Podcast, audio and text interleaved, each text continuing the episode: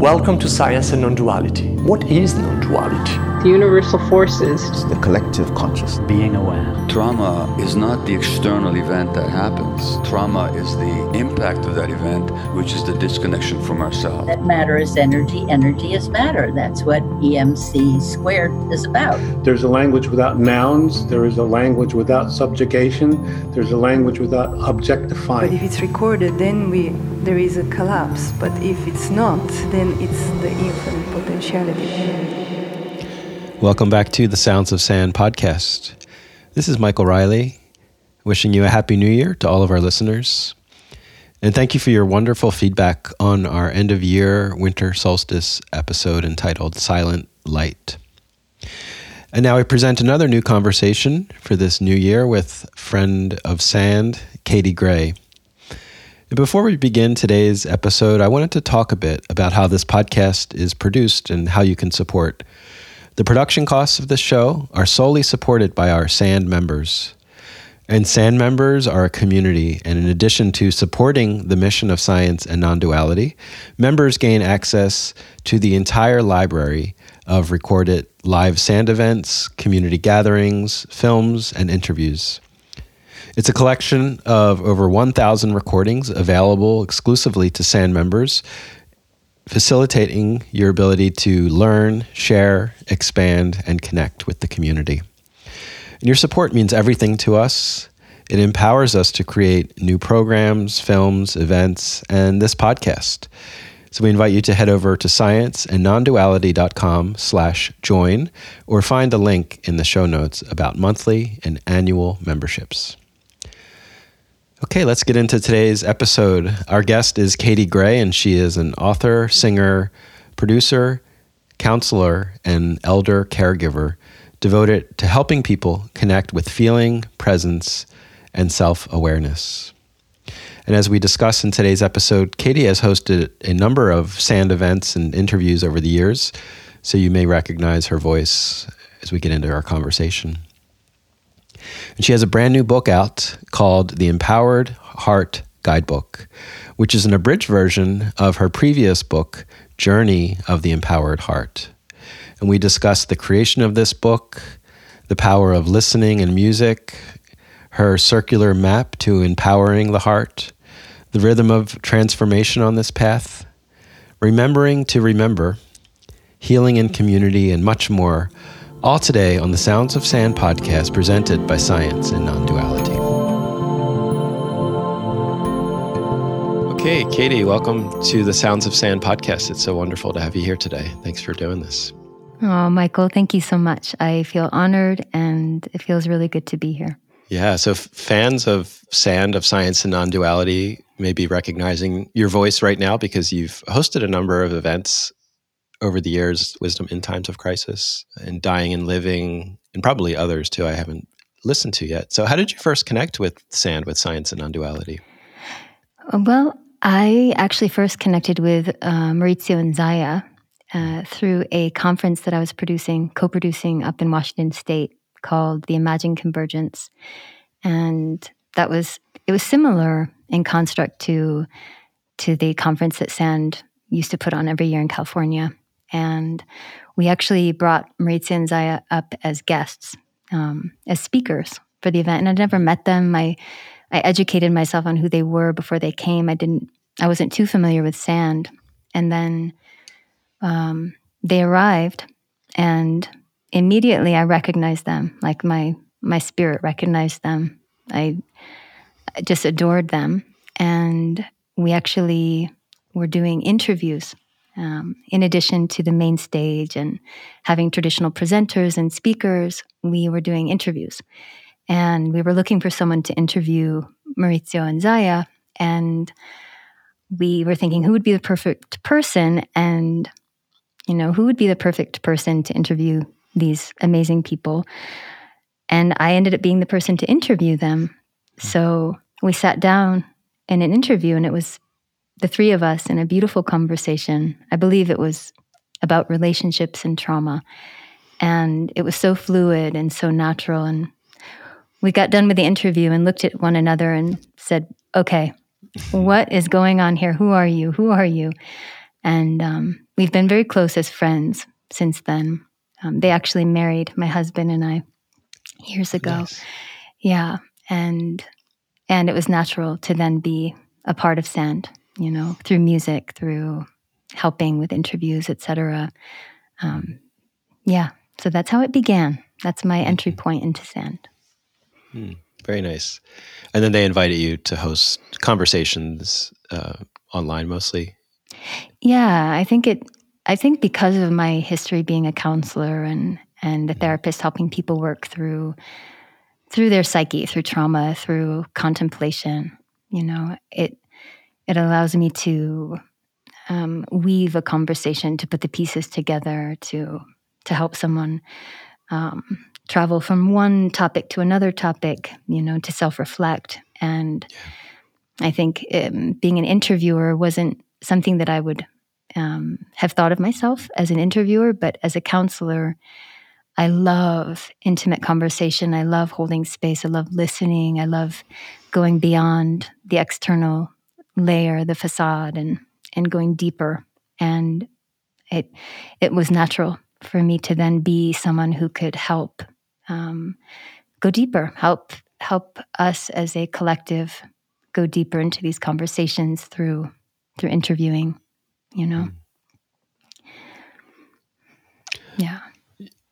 Yeah, that comes through. So in the the interviews I've watched that you've conducted, like you, you're have a skill at being very transparent. Like you can really let the other person shine through, which I'm in a similar boat. I never would have imagined I'd be an interviewer, and it just kind of happened through through uh, energies aligning, let's say. Um, but I think it's you mentioned being a musician too, and so much of of I think being a good interviewer is being a good listener and being able to know when to let someone else shine. Yes, absolutely.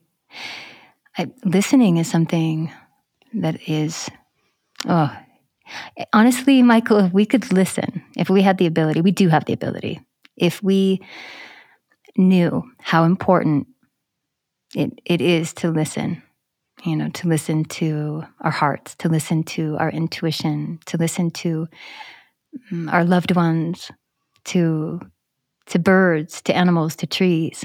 You know, it's the ability to listen that I think reconnects us with the all, with mm. with great spirit. And for me, I think my listening as a musician really um, it was really strengthened through um, being in a duet with with my husband and our band Sea Stars. You know, we we were both solo musicians, you know, lead singers, and then started a band together, a duet. And when you harmonize with someone, a big part of harmonizing is listening. It's not just matching someone where they're at, but it's listening to where they're at in order to meet them there, you know? And I think to harmonize, even just the essence of, of harmonization, you know, what does it mean? It means two parts coming together in sync, meeting one another, resonating. And and that's um, something I learned through years of of harmonizing with my voice. Um, but it's also, it ties into what we're saying, you know, being able to harmonize with the planet, being able to harmonize with someone else, being able to meet them where they're at to listen, and then to find a frequency where it creates something beautiful, you know, where it creates something stronger when those two sounds come together, mm. you know. Yeah, it's a very unique feeling when you harmonize. You know, I'm not a, a, skilled singer, but the little bit of harmony singing I've done, it's like you can conceptualize it. Like you can say, okay, I'm supposed to sing a fifth, and it should line up like this on the staff. But it's it's a strange feeling because you're like you said, you're listening and you're sounding at the same time, and you have to make space for both. And when you hit that sweet spot of you're in harmony, it just like sends shivers through your body, and you're like, okay, this is it. We're in we're in key, and it's such a ephemeral but powerful state to be in, to be in harmony. Yeah, I, I think that is, I think that frequency that you speak of, those chills, that that frequency, I think that is, there's something there. There's something there as far as an entry point to the possibility of of greater healing. You know, to to really listen to one another and to to join one another with our voices, with our sounds, with our feelings, with our intentions, and to to amplify.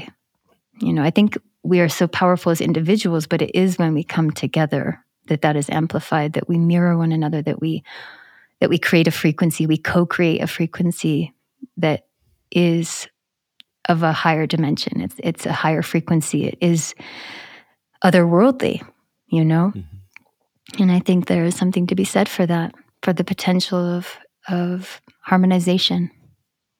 You know? Mm-hmm. Beautiful. Mm. We're just gonna we're just gonna figure out the healing of the planet together, you and I on this podcast. we'll see. Yeah. No, I mean, listening is definitely going to be part of it. I don't know if it's the final step, but it's uh, in in your new book, The Map of the Empowered Heart. I want to get into the the mechanics and the landscape of what you've what you've put forth here, but um, there's definitely a, it's a it feels very spatial to me, and listening is somehow in that in that alchemy of of what what he, individual and collective healing could look like. Oh, absolutely, absolutely. Um, yeah. yeah. let me know how how where would you like to begin with with that work? Well, I, so this is a, a, not a sequel, but it's a follow up to a larger book, the the new book at least, the Empowered Heart Guidebook. So, could you talk a bit about the genesis of of why this book wanted to come into existence? Yeah, why the, the abridged version? Yeah. yeah. the guidebook. Yeah. Well, I, I wrote the original book. Um, it's over 400 pages. Um, I think it's 418. Um, and when I wrote that, I originally wrote what is the guidebook. I originally wrote the skeletal structure of of this methodology, a map, an understanding of how we can better understand our trauma and then resolve it. And it is, I think I, I call it a map and a method, you know, a methodology, the empowered heart. But when I originally wrote the book, it was around 200 pages. And I wanted to just tell the reader, you know, I wanted to give them information. I wanted to make it very clear and concise and, and explain this process of what's actually going on when we find ourselves in addiction. You know, I had really researched and studied and broken it apart and put it together and realized there's a very natural and and common progression, this circular experience that happens through trauma and, and how it affects us. And when I had given it to my my editor, you know, she wasn't the one who ended up editing the book, but uh, my dear friend Kelly Torres, she um, she took a look at the manuscript, she looked it over, and she said, "It's amazing. I think you've you stumbled across something that is transformative, and this is a big deal but where are you? And I, I said, What do you mean? I, what do you mean, where am I? And she said, Where is Katie Gray in this whole book? I, it's information and it's important and it's powerful, but you're not in the book. And she said, I think you need to go back to the drawing board and you need to tell personal stories. You know, she said, if you deliver something to the reader through a personal story, it's 20 times more uh, likely to be absorbed. The information is absorbed much more deeply if you wrap it up in a story. And I said, okay, so you want me to tell stories? Just uh, what kind of stories? And she said, your stories. I want you to tell about your clients. I want you to tell personal stories. And and she didn't specifically say you should tell your entire story, but but she said you need to explain how you know what you know. And so I went back to the drawing board and I wrote stories. I told the story of my own trauma and then how that evolved into my own pain, into this pain that I was feeling, and then into this need for for resolution, and then how that need transpired into a, a hunger and into an addiction with food, and then into bulimia. And I realized as I started telling stories, what I was going to do was just tell the reader my story. You know, I think so many times authors um, therapists, um, they they protect themselves unknowingly by positioning themselves at arm's distance from the reader. You know, I am the authority, and I'm going to I'm going to uh, give you information that's going to help you, but we're not going to necessarily talk about me because I'm a therapist. This is your pain, this is your trauma. And I think there's something very safe about doing that. And it felt a little risky um, to tell my story, but it also felt really necessary and very, um, it felt like if I had written a book about the resolution of trauma, then, and I'm talking about the ego and I'm talking about protection, et cetera, then, then I need to tell, I need to, to break down my own comfort zone and just be really, really honest. And um, adding those stories, Michael, made it 400 pages. like it doubled mm-hmm. the size of the book and it made this huge book. And and that's okay. I ended up releasing a very large book, but but what made it um, troublesome is that it's a lot of information and it's um, it's going to be a little more challenging to get that information to people if they don't feel inspired to read 400 pages, which personally I wouldn't feel inspired to read a 400 page book if someone handed it to me. I'd say, okay, when I retire, I'm going to have the time to read this book. Um, yeah. So this is back to the bones. This is uh, taking out all of the personal stories. There's no personal stories left. And it's just back to the basics so that someone can uh, go through it, better understand it. And if they want to hear personal stories, they can they can go to the original version. Hmm. Beautiful. Well, the first question I have on that is, how, what was that process of of going back through your personal stories? Was it was it difficult, or did it kind of flow out of you, or was it start starting and stopping a lot? Hmm. I think it was actually very cathartic. Mm. I think it felt really good to tell the story. You know, I think um, I I don't feel uh, shame around telling my story. I've I've told it many times, and I actually feel empowered by sharing with people that I had a food addiction for two decades and bulimia for 17 years, and that I was had nearly killed myself. I was walking the edge, really close, and then turned around and changed the trajectory, chose a different path, and came out of that darkness and um, figured it out. You know, I had to save my own life. And in doing so, I gained years and years of wisdom and understanding that by the time I had fully recovered um, and I was helping others, it was clear that I had really figured out something profound to be completely healed from addiction and to not be suffering any longer, to not be in pain, to not be hungry. I was hungry since I was a small child, and I wasn't hungry anymore because of mm. the work that I had done.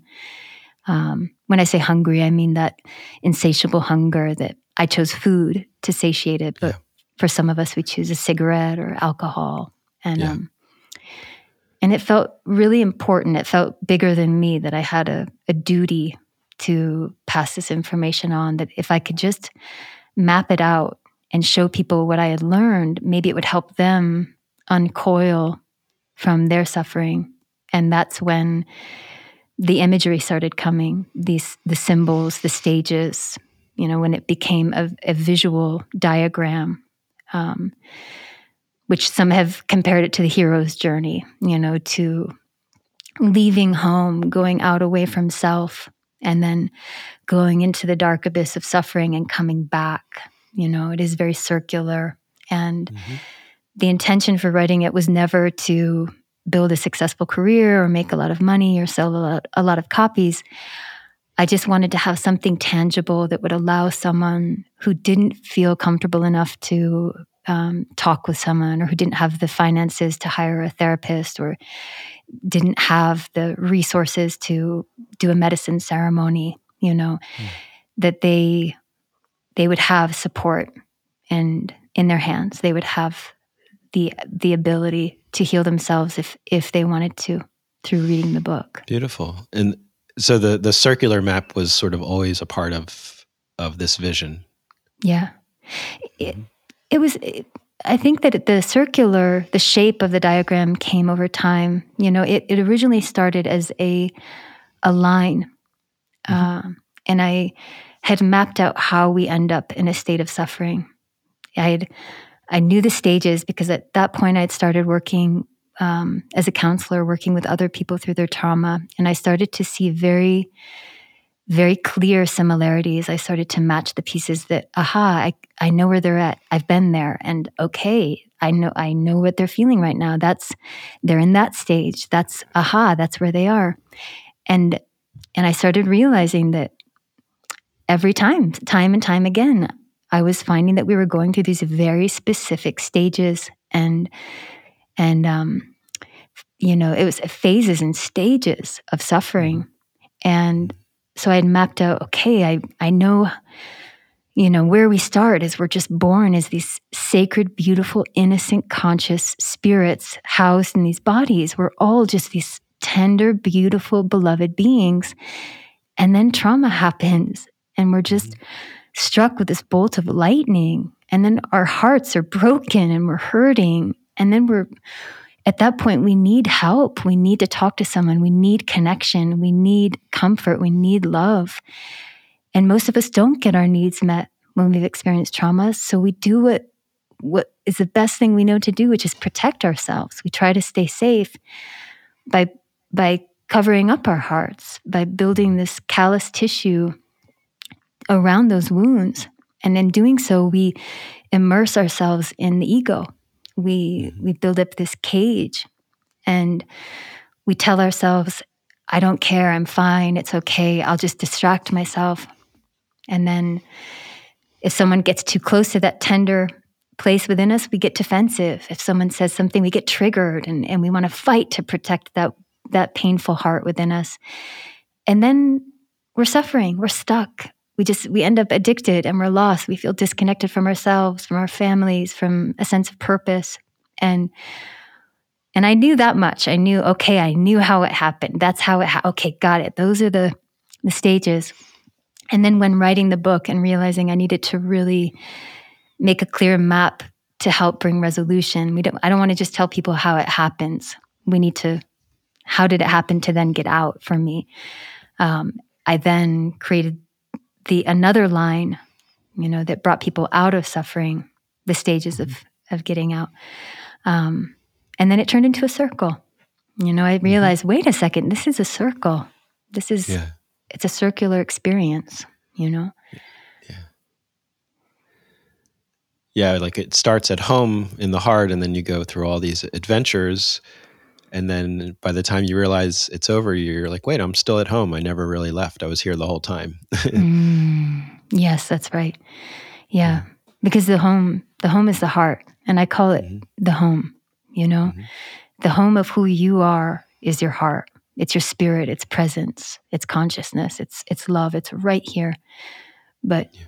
you've been really hurt. You go through hurtful experiences. You've been put down and and beaten and, and yelled at and lost jobs and broken up with and loved ones have cancer and mm-hmm. and that scares you it hurts you know and i think i think the it's no one's fault you know it's no one's fault i think collectively we just are not resourced to to be with pain is the truth yeah. you know I, we're just not resourced to to to know how strong we are um, to be with feeling to be mm-hmm. with discomfort. So we do everything we can, and we're taught to do everything we can to avoid it, to distract, to eat, to shop, to scroll, to to get away, go as far away from the pain as you can. But if your heart is hurting, that means you're leaving home. You know, you're you're fleeing the heart. You're you're racing away from presence in order to try to access some sense of safety, and that is detrimental that's going to land land you potentially likely in a place of feeling lost and without a sense of purpose you know? Disconnected and alone and struggling yeah. suffering. Yeah. This this phrase no one's fault what came up for me is the the catholic or christian idea of original sin.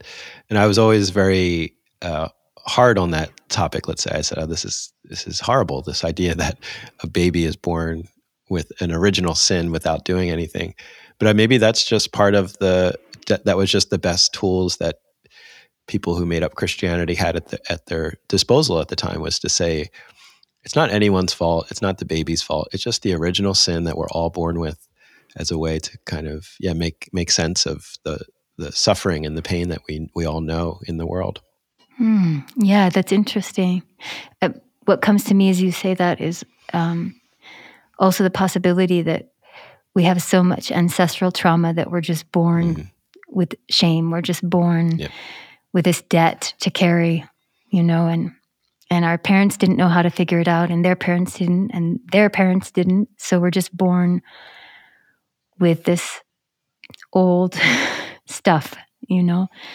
Um, and maybe there's a way we can figure out how to not do that to future generations, you know? Maybe we can actually heal that sin, that shame, that burden, that feeling of wrongness inside of us. Yeah. Yeah.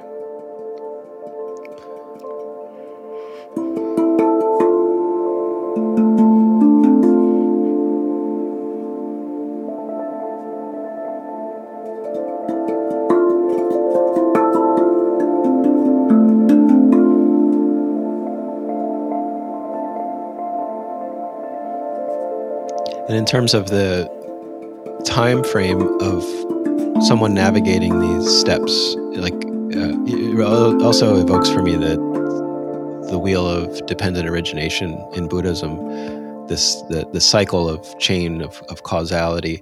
And when I first when I look at it, sometimes I say, okay, all of these chains they happen almost instantaneously. It's just like and it goes around. But in other experiences, like when we go from ignorance to craving to you know whatever it is, sometimes they can take uh, you know minutes or hours or months. So uh, it seems like one never finishes this map. We're always kind of on it in some way, right? Yeah, yeah. I, I think that um, trauma is inevitable. Mm-hmm. You know, it's always going to be a part of our lives. Um, our loved ones are going to to be ill. We're going to experience death. We're going to experience accidents and um, neglect. It's it's it's going to be a part of our lives, but how we respond to that is something that we can implement change with. And I think that cycle of of trauma and pain that we experience afterwards is very natural. You know, in a sense, we will be experiencing this again and again, but it's through this work, you know, I I through the map of of the guidebook, you know, um, you see there that the you go from home into the experience of trauma, and the experience of trauma is something very natural. You know, we we know the experience of trauma. We will experience it. We have, and we will again and again. Um, but how we respond to that? Do we do we need to go into avoidance? When we experience trauma? Do we need to go into unconsciousness and separate ourselves? Do we have to avoid the pain, or can we resource ourselves to change that trajectory and lean into awareness? You know, strengthen our ability to to stay present, to observe what's happening, to feel. You know, we have to courageously feel the discomfort of the trauma in order to then work towards resolution. So, you know, I think that that we will um, be experiencing this again and again, but how we experience it, which route we take, can be altered. And one route can lead us to um, suffering, and one can lead us back home to the heart. And I also, you know, I also have it mapped out where where consciousness plays a role. That when we are present, when we are in our hearts, when we are in a state of love and gratitude and and getting our needs met and we feel um, held, we feel a sense of purpose, we feel at home in this world. There is an element of consciousness radiating from that.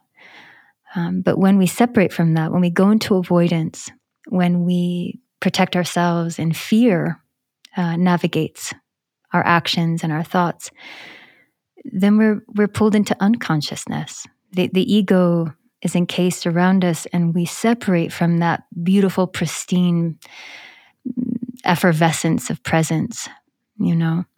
And so it, it really is, as you say, like how long does it take to go through this process?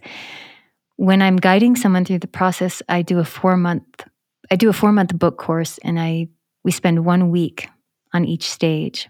And for some people, after four months, they've had complete transformation. They don't they're not addicted anymore. They have a different relationship with their estranged family member. They love their body like they never have. You know, they have real, real breakthroughs. And for other people, they have gotten to the place where they realize they need to cry. You know, like even that to just, it may take four months for someone to have the realization that they want to cry, that they need it and they want it. You know, maybe their whole life they thought, I don't cry, other people cry, I don't need to cry. I have other ways of processing my pain. I don't, I'm stronger than crying. And through this work, they realize, oh, wow, I have a lot more work to do. I, I think I'm just beginning the journey, you know, um, in which case it may take them years, years to work through the cycle. Ideally, though, Michael, we can like you said with with the steps of buddhism we can program that into our beings we can do the work we can understand it so that when we're experiencing something painful, something traumatic, we don't automatically separate from presence and go into a fear state that drives us into protection and avoidance. But we have learned, we've strengthened ourselves to remain present and to feel the pain and to breathe and to remain observant and to say, wow, I'm in a, wow, this is really shocking. It's, it's, I'm in a lot of pain right now. I'm grieving. I'm going to go and get a bath going and, and calm my nervous system. And I think I'm going to take it easy tonight and let myself rest. Maybe I'm going to write in my journal and be with the pain. I'm going to resource myself to resolve the pain, to resolve the trauma, rather than what just happened. I don't know. I need a drink. Like that was too much for me. I got to get out of here. And then maybe it's three months before someone realizes, I think that might still be affecting me, what happened three months ago. I haven't wanted to think about it. But in that case, the the the time that it takes to heal can can be one day as opposed mm-hmm. to six months, you know. Yeah, there's something in our culture. Well, to speak personally, there's something in me that wants to get to the resolution maybe quicker than I should. And I think it's from watching too many Hollywood movies where I'm like, okay, where's the happy ending? Let's get to it. So when I see this, I, I, I can envision myself wanting to rush towards realization. You know, I, I want to skip the first, the, the sort of wheel, the uh, protection, defense, suffering. I want to skip all that. I want to get right to realization. So how do you work with people who are in my of wanting to get to the ending before it's time. well, actually, what you just said would be ideal. You just your desire to to go from the experience to awareness would be ideal. That's that's what I try to help people understand is that we don't have to avoid it. That if we can be present with it, um, I would say what's more detrimental is if you wanted to shoot over to resolution without going through awareness. That that would be that would um, that might be an unconscious form of avoidance. Like I don't have to observe it and feel it, but you know what? I'm just going to go and and uh, take care of myself by, um, you know, I'm I'm just going to go for a run, and I am getting my need for for release met if I go running. But have you done the work of being with it? Have you really looked at it? Have you allowed yourself to feel it? You know, I think that's that might be a little more um, vulnerable territory if if we want to avoid awareness. But i would say that ideally michael whatever you're tapping into right now of i go through an experience and i want to i want to jump over avoidance. I just want to go to awareness. I would say heck yeah do that because that would be really healthy and i think you're wise. And it would be really healthy to just say i want to become aware of how i feel what just happened. I want to look at it instead of turning away from it and i want to process it you know but if if you're shooting too far ahead and you want to go straight to the happy ending without being with the discomfort you know maybe it works for a little while but what's so beautiful about about the phase of awareness about doing the work of of of realizing of of of being accountable for your for your participation in something of of being observant and allowing yourself to feel is that you actually gain courage, you gain strength and trust in yourself, you gain uh, power, through doing that work of of not running away, but standing, but facing towards, by by not saying I'm so afraid of pain that I need to keep pressing the eject but- button and running as far away as fast as I can, but saying I am strong enough to be here right now. I'm strong enough to be present. I'm strong enough to stay with this, to lean in instead of running away. And in doing so, you gain trust in yourself. You, you gain trust in your ability to live to process, to feel, to be alive in this human experience. And over time, that self trust equates to confidence, self confidence. You end up being less insecure. You end up being more secure, which security is safety. You feel safer in yourself. You feel more grounded. You feel, you feel like you belong here and you don't need to apologize or tiptoe. You, you feel grounded and healed you know, that the trauma is resolved and you feel at home in your body in this moment. Beautiful. Thank you. Yeah. Well, I, I, I do recognize in myself that I will go to, let's say, solutions. Like if I'm in an argument with someone or someone's confronting me, I, I want to go to the, okay, how can we fix this? How can we get the band aid out and fix this instead of staying with, um, so I recognize, I do recognize that there is awareness, there is, um, there is an openness to feel it and to observe it. But I just, I, I know in myself, there's this tendency to jump to a solution before it's time. Yeah, I mean, it's natural. It's natural to want to yeah.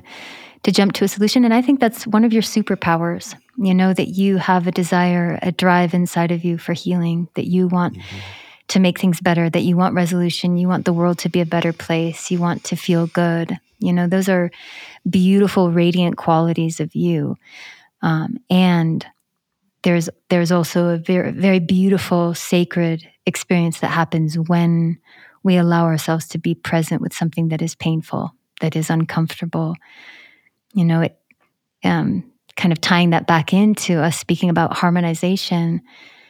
You know, there is so much beauty in this world. There are so many beautiful sunsets and birds flying and mountains and and the natural world and and beautiful babies and mothers and just the most eye-wateringly beautiful sacred experience of this world and there are hurricanes and there are deaths and there's illness and there are wars and there's so much pain happening as well.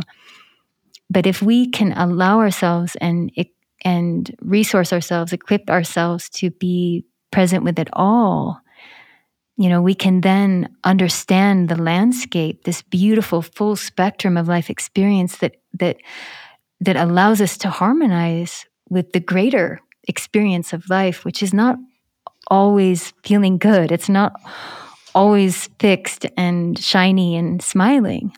You know, it sometimes it's dying. And sometimes it's okay to harmonize with death. It's okay to be in that space and find to listen to it, to not run away, but to, to lean in and listen to mm. the wisdom of, of that pain, the wisdom of that grief, the the the truth, you know? And and if if and when we're able to do that, we become very, very powerful. You know, our presence as humans, it it goes from being destructive to being constructive. We end up being a stronger force. I I think that we we we have such a larger capacity to hold the truth, to to meet the truth, to harmonize with it, to to understand it, and to collectively generate solutions, you know, rather than only looking at a small portion of what's happening and then feeling too scared and and too uncomfortable to feel everything. You know the more that we that we shake hands with the discomfort with the the reality of of all of the pain we we end up being more able more ready to um, to be a part of a greater solution, you know, the greater fixing.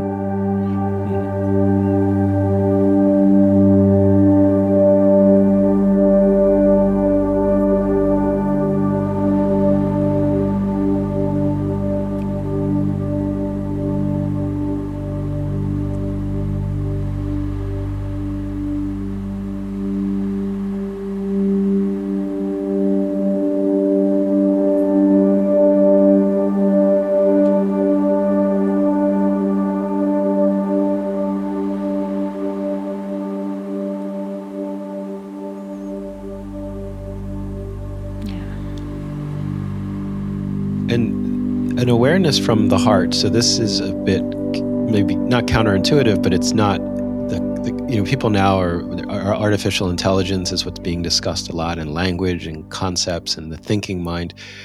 How, when did when did the awareness of the heart come into play for you in your life? Hmm.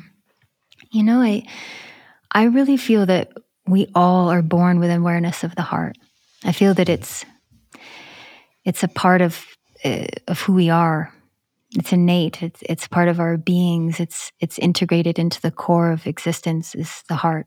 You know, when we're born, you there is love. There's love between mother and child. There is tenderness. There's sensitivity. We're so sensitive. We're so open. We're, we feel. We're we're compassionate. Um, and so I, I think that the awareness could also be um, related to the remembering, you know, mm.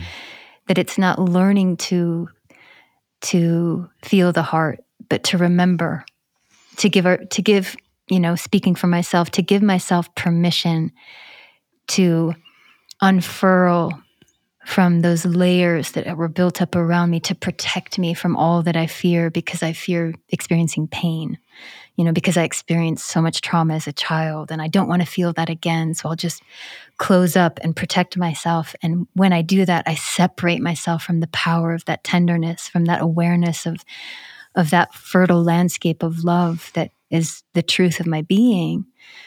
Um, and for me, I always wanted it. I sang about it. I sang about love. I wrote about love. I spoke love. But but meanwhile, I was killing myself. I was beating myself up and abusing myself. And I was I was so hungry. I was trying to fill something, and I didn't know how to fill it. I chose food. I chose you know I was addicted. But it you know when I realized you know through my healing process that I was not bad and broken and that I didn't actually deserve to suffer. I think for many of us, when we've been through addiction, when we've broken up with people because of our unruly emotions, and when we've caused pain, and when we've been too weak to heal ourselves, so we've been stuck in this loop setting for so long, we we don't know that we that we don't deserve to suffer. We actually believe that we do deserve to suffer, that we deserve to experience pain and we feel stuck there. And when I realized, whoa, I actually am this tender being who doesn't actually deserve to suffer. I actually, there's an innocence there, and I'm just doing my very best to try to to try to take care of myself who who's been hurting a long time and I'm just innocently trying to feed this this wounded heart you know, that compassion, that realization that I don't deserve to suffer. I'm actually very precious, you know. I think this huge weight was lifted. And that's something that I try to, to help guide others with. That's the empowered heart work. You know, this whole methodology is very much geared towards helping people remember their the true self within. Remember this beautiful, sacred, innocent presence that is the true heart of each of our beings, the spirit that's just having this temporary experience of life. You know, if we can remember who we really are, maybe we have to look past who we've become. But if we can lean in even deeper to remember who we really are, we will have an awareness of the heart, you know, and it, and once we remember who we are, we're, we're halfway there. We're on our way home because now we've tapped into consciousness. Now we've tapped in into the heart. Now we've made contact with our new destination rather than unconsciously running in fear and fleeing the pain. Now we've made contact with with the true destination, which is the home of the heart, and we can be guided there. We can take action to move back towards tenderness, towards consciousness and sensitivity, like we embodied when we were born, you know? Mm-hmm. Yeah. I think for a lot of people, Michael, um, they fear doing the work. They fear going within and looking at their childhood traumas. They fear peeling back the layers that have kept them safe and cozy for so long because they fear finding out the truth. And you'll ask them, What is it that you're afraid of? I'm afraid of of really looking at what a bad, broken, disgusting, wrong person I am. That's I'm afraid of looking at the truth of who I really am. And my response is then you're not looking deep enough because that's not who you are. You're going to have to go deeper than that because you haven't gone in deep enough. If you if you've only gotten to the trauma, you haven't gone back far enough to the truth of who you are, which is that beautiful tender heart. You know, you got to go deeper. So if someone says I don't want to go to the depths of my being because I don't want to find out the truth of how wrong I am, then you got to go deeper. you haven't you haven't gone deep enough, you know, because when you go to the true depths, you will come in contact with the true light, you know. Hmm.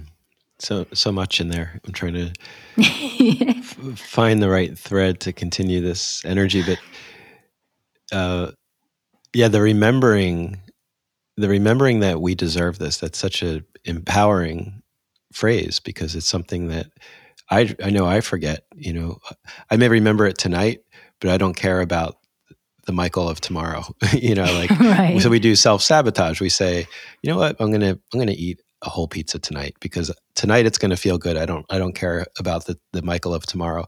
Yeah. Um, so it's it's just it's it's holding that map that map of of the next self, the next self, the the as all one person, and all of those people deserve this freedom that that you say that it, it's our birthright. Yeah, yeah, you're right. If I if I eat a whole pizza tonight, you know, if I even have that desire to eat an entire pizza, then chances are I'm not feeling Katie. I've mm-hmm. somehow I've desensitized because it would feel really good to eat a pizza. It would feel really good. The the that warm the cheese, I just it would feel so good. I would I'd feel great for this hour or maybe even 30 minutes. Um, but it means I'm not really deeply listening because deeper mm. than than that part of me that's craving a temporary comfort is a part of me that says I want to thrive. I'm I want to feel good. I want to feel healthy. I want to feel whole. And tomorrow, I want to be so close. I want to be so close to myself. I want to I want to be the the best friend that I need tomorrow. I don't want to have to apologize and regret and feel shame, you know. Mm. I want to be that friend right now that's going to make wise choices and be her best friend tomorrow and the next day.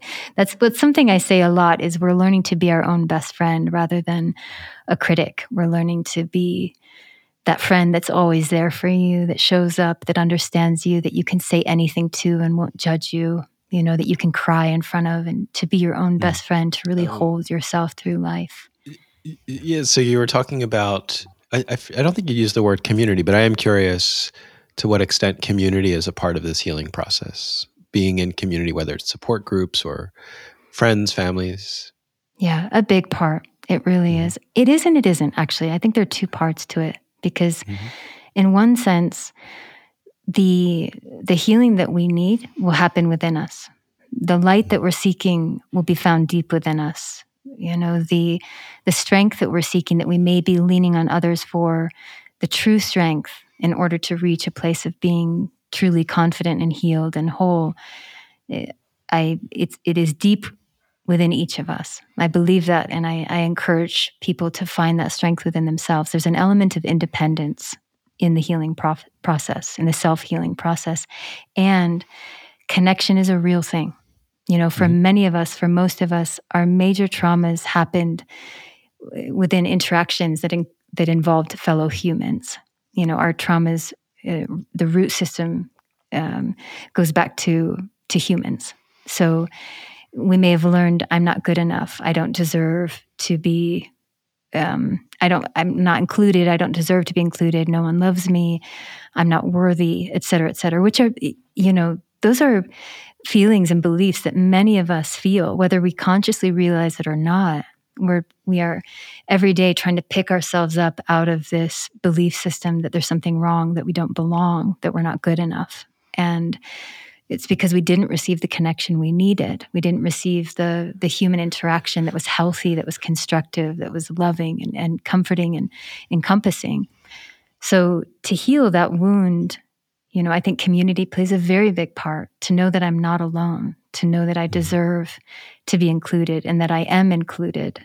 You know, I I um I offer different I offer a subscription, you know, through the Empowered Heart it's a monthly subscription where people can be a part of a community. And it's not that I want to charge people to be a part of a community, but I have, um, I work with a lot of trained facilitators in the Empowered Heart Method that I've, you know, I spend four, five, six, seven, eight months, you know, working through every week through the material, through trainings to help facilitators be trained in the Empowered Heart Method. So together, we work together um, to have meetup groups you know, someone, uh, Taryn has a meetup group on Beyond Alcohol, and Tanya with Rising Up from Cannabis Dependency, and I lead one uh, with Taryn on bulimia, healing from bulimia, and we're all offering these different meetup groups so that people have a place to go to to experience connection. Um, and that was created because it, because it is very real how much interaction and connection and community is an essential part of healing you know? Mm-hmm. um, so i think that in one sense the work is your work as an individual. It's going to be your work to to heal those wounds to to push through the avoidance and and lean into awareness and and observe you know? It's going to be your work to feel that pain to overcome that apprehension and that nervousness and go ahead and build a relationship with grief. And when you do that in a group setting when you do that you know, with someone else. Uh, there is this beautiful, very necessary harmonization. There it comes in again, the harmonizing that happens when we come together. Um, that that is so such an essential part of our beings. You know, I don't think we're meant to be alone. Uh, the healing happens deep within the individual, but so much of the healing can happen and does happen when we come together. You know. Yeah when we show up for other people, you know, like that 12th step, that giving back to some to help someone else who needs it. It's it's the cycle. It's the end of the yeah and the beginning. yeah, I think giving back is kind of symbolic of I have healed myself enough to to reach a place of I've moved out of deprivation and now I'm in a place of mm. abundance. Mm. Oh, you know, yeah. like mm-hmm. now I have enough to give others because I'm not just scrambling and stretching my arms to to get what my needs met because I I have my needs met and now I can help others, you know. Mm-hmm. And we un- unfurled, I used the word used earlier. We unfurled the word heart. And so I'm wondering if you could do the same for uh, empowerment or empowered. Mm-hmm. What does empowerment mean, or how does yeah. empowered play a role? Yeah. I think because when we just look at these basic archetypal elements of fear and love, you know, if we just strip it down to fear and love, I often um, look at things in this this um, light of does it resonate with the frequency of fear? Or does it resonate with the mm-hmm. frequency mm-hmm. of love? You know, and is it consciousness or unconsciousness? And and uh, when we have experienced pain, you know, this work is very much geared towards helping people resolve trauma. So let's just mm-hmm. say trauma. Um, when someone experiences something painful, to whatever degree that pain may affect them, it, it may be some major trauma, but it's, I, I say, don't ever put trauma on a scale, you know. For someone, losing a pet may be the most intense loss they've ever experienced in their life. And for someone else, they would underestimate how much pain that causes someone. So we don't, mm-hmm. we can't rate trauma, but we experience this intense pain, each of us, again and again. And it's, it's scary. Pain is scary to experience. Fight or flight, cortisol, you know, we are designed to, to not be in pain, to not want to feel pain. You know, we're designed to avoid pain um, to a certain degree, physically, etc. Mm-hmm. Uh, but when we when we allow that fear to navigate our actions and our thoughts when that fear takes over and uh, you know tying back to what we were saying earlier we run away we're separating ourselves from presence we got to distract ourselves. We've, I've got to get out of here. You know, I have to get out of this moment. I have to get out of my body. I have to to go anywhere but here. Fear is what is what is my motivation. It's pushing me. So I'm I'm running and I'm fleeing. If I'm running and I'm fleeing, I'm not empowered. I am being moved by fear. So I'm scared and I'm not present. I'm, I do not feel resourced. I don't feel strong enough. I have to keep reaching for something outside of myself because I don't feel like I'm strong enough to handle it. You know, so that if that happens year after year, whether you realize it or not, there's very little trust in your own strength. There's very little trust in your ability to be present, regardless of what the experience is, regardless of how painful or uncomfortable it is. You don't feel strong enough. And for many of us, we may put on this facade of confidence you know i make a lot of money i have a lot of followers i'm very beautiful i i have this successful marriage i have whatever it is you know we find these these temporary means of of experiencing confidence but the reality is fear is motivating us fear is what is operating our systems so when you do this work of of being present regardless of of observing of feeling of of of allowing awareness to infuse your being rather than unconsciousness and avoidance, you really do gain strength. You gain courage. You gain courage to be alive. You know, you gain courage to be present, to show up for life, to show up for others, to show up for yourself, to be a better listener. And in doing so, you become more powerful. You you start tapping into a greater essence of power. And i don't mean power like a strong arm. I don't mean power like the ceo of a company. I mean power like power i'm powerful enough to have been a caregiver for my mom with dementia for 9 years like that took so much power to do that you know and i don't think i would have been a caregiver for her for so long if i hadn't done the most incredible work of healing myself from addiction because that allowed me to be resourced in being able to take care of Katie, to listen to Katie's needs while I took care of her. You know, I spent many years as a caregiver and that required power. That required mm-hmm. That required wisdom, it required patience. It required an intuition to be able to communicate with someone who couldn't speak and to to be confident enough to not run away, you know, to say I'm strong enough to do this. And it's sad and it's so painful and it's gruesome, but I'm strong enough for this. I can, I'm powerful enough to be here. And I know how to make sure that Katie doesn't get washed away in the experience. I can take care of her too. And that is, I, when I think of, of that, someone caregiving for showing love, you know, to themselves and others and being able to help care for those around them. Like I see the strongest, most sacred arms. You know, I see this a being who is really stepping into their power, into their purpose. Um, and my greatest wish in this work, my greatest desire is to help people find power in themselves. Mm-hmm. It, because when you do find that power, you know, let's imagine, Michael, that you have this book in you that you want to write and you wanted to write it for for years. You know, you you're very wise you're a caregiver you're a musician you know you you have all these skills and this wisdom and you want to write this book but still there's a bit of insecurity there's a bit of eh, you know mm, second guessing yourself imposter complex whatever it is you're afraid mm-hmm.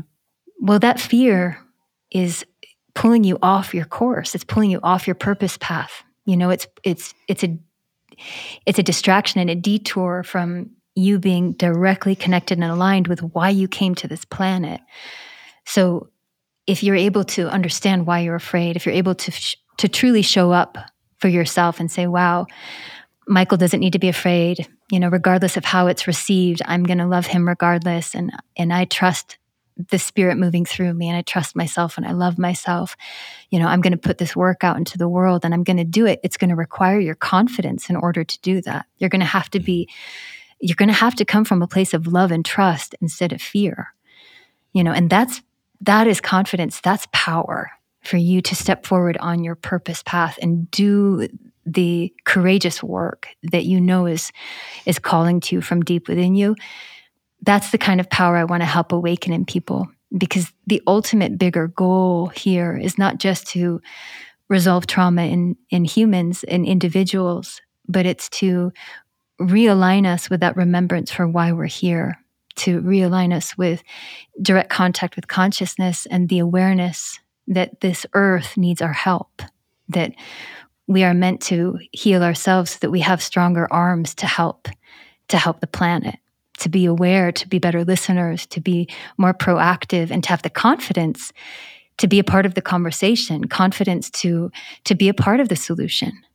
You know that that's what my dream is with this work is to help people heal themselves so that they're not hiding you know they're not dimly lit off in the corner but they're burning bright and they're on the front lines and they're writing a book and they're putting their work out to the world. They're they're launching conference, conferences and podcasts and and speaking up for the power of consciousness and love.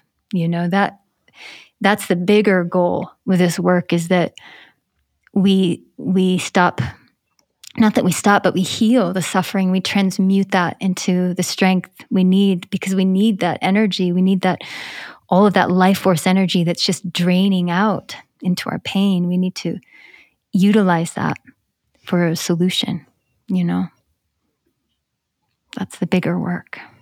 Hmm. Wow, I can't think of a better way to end this conversation. So I have to just say, wow. yeah. Uh, thank you so much. The new book, uh, it's going to be, I think it's going to be big. We're going to, we'll have mm. links to the book in the show notes so people can download it in digital and physical form, right? It'll be both. Yeah. Yep. Mm-hmm. Wow, thank you, Katie, so much. This has been a, a journey for me. It's it's been you've tapped into so many things that we I think we could go on for more hours, but I want to be mindful of your time. yeah, I I feel like this is a a good four hour interview that we, we can just be here and experience what we just experienced and and I'm just grateful for everyone for tuning in and for being a part of the SAND community. This is such a special radiant community and I'm honored to be a part of it. And I'm just grateful we have one another, that we're working together to amplify the messages, the downloads, the, the information that's coming through each of us, and working together to get that out into the world, you know. Many thanks. Yeah. Many thanks to you too. You're really wonderful. You're an incredible interviewer and and it's been really enjoyable to be here with you. Thank you. Yeah, it's been great harmonizing with you. yeah. we'll yeah. say goodbye. Good. goodbye. thank you, Michael. And thank you for listening to The Sounds of SAND. We invite you to explore more of our talks, dialogues, videos, articles, events, and offerings through our website, scienceandnonduality.com. If you've enjoyed this conversation, please consider becoming a member to access our massive library of SAND content, available exclusively to SAND members. And we would love it if you could leave us a review on Apple Podcasts, Google, and Spotify. And share this episode with your family, friends, and all sentient beings. Be well.